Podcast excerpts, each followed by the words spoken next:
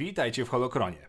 Dzisiaj ponownie odwiedzimy złotą erę Wielkiej Republiki i poznamy lepiej jednego z głównych antagonistów dzielnych rycerzy Jedi, czyli żywe drzewa zwane Drengirami. Materiał jest kanoniczny, zapraszam. Drengir to bezpostaciowy, mięsożerny, czujący gatunek, który przypominał rośliny. Zrodził się z ciemności, nienawiści i bólu. Jego ciało wygląda na pokryte kolorem w różnych odcieniach zieleni i brązu oraz szeregiem zębów.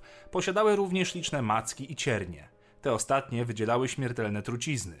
Potrafiły rzucać również tzw. Tak cień, który przerażał wszystkie żyjące istoty. Zwykłe rośliny również były dotknięte obecnością drengirów. Gałęzie roślin w pobliskiej odległości od stworzeń zwijały się i czerniały.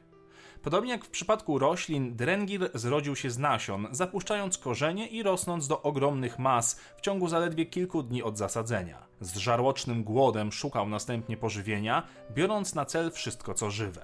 Drengir chwyta swoją ofiarę i wprowadza do jego ciała macki poprzez nozdrza, uszy czy usta, a następnie wysysa z nich całe życie. Zdolne były do mówienia w galaktycznym wspólnym, a także bardzo szybko leczyły się po ranach z blasterów czy cięć mieczem świetlnym, chociaż ginęły, gdy zostały wystawiane na działanie próżni kosmicznej. Wszystkie Drengiry działały w grupie, posiadając umysł kolektywny i dzielony z innymi jednostkami. Choć inteligentne, Drengiry działały jak wspomniany kolektyw, troszcząc się przede wszystkim o pożeranie niebotanicznych form życia silnie połączone z ciemną stroną mocy, były złymi stworzeniami, które żywiły się chaosem i brakiem równowagi. Koło Nihilów byli swojego czasu największym zagrożeniem dla Wielkiej Republiki.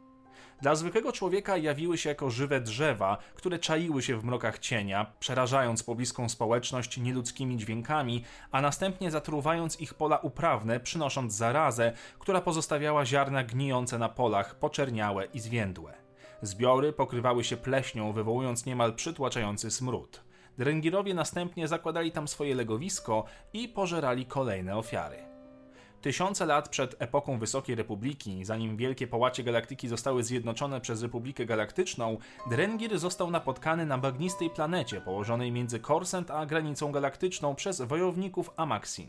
Chcąc rozszerzyć swój podbój, wojownicy zbudowali na planecie system przekaźników, aby walczyć z roślinożernymi mięsożercami i przejąć ich świat. Jednak plan się nie powiódł, gdy pewna liczba Drengirów przeniknęła do stacji kosmicznej w sercu przekaźnika Amixin, pożerając załogę i zmuszając pokonanych ocalałych do odwrotu. Później stacja została odkryta przez Sithów, którzy umieścili Drengira w uśpieniu, przywiązując je do zestawu czterech wspaniałych i skomplikowanych posągów, które służyły jako tłumiki mocy.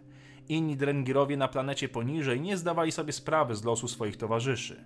Następnie istoty te miały jedno z pierwszych spotkań z członkami zakonu Jedi, czego dowiecie się z książki Into the Dark oraz z polskiego wydania książki Światło Jedi. Minęły setki lat, od kiedy Drengir był uważany za coś więcej niż legendę Jedi. Jednak stacja Amaxin wciąż istniała. Zawitał i zamieszkał w niej Snoke, tam właśnie stacjonował, nawiązując kontakt poprzez moc z Benem Solo, wykonując misterny plan Sidiousa. Ben Solo uczył się przyjęcia ciemnej strony mocy właśnie na przykładzie Drengirów, które symbolizowały chaos i ciemność. Jak więc widać, jest to póki co jedno z niewielu nawiązań ery Wielkiej Republiki do wydarzeń znanych z ostatnich filmów. To wszystko na dzisiaj, dzięki za oglądanie i dajcie znać, czy chcecie więcej materiałów z okresu Wielkiej Republiki. Wpadajcie na Discorda, dziękuję patronom za wsparcie i oczywiście niech moc zawsze będzie z wami.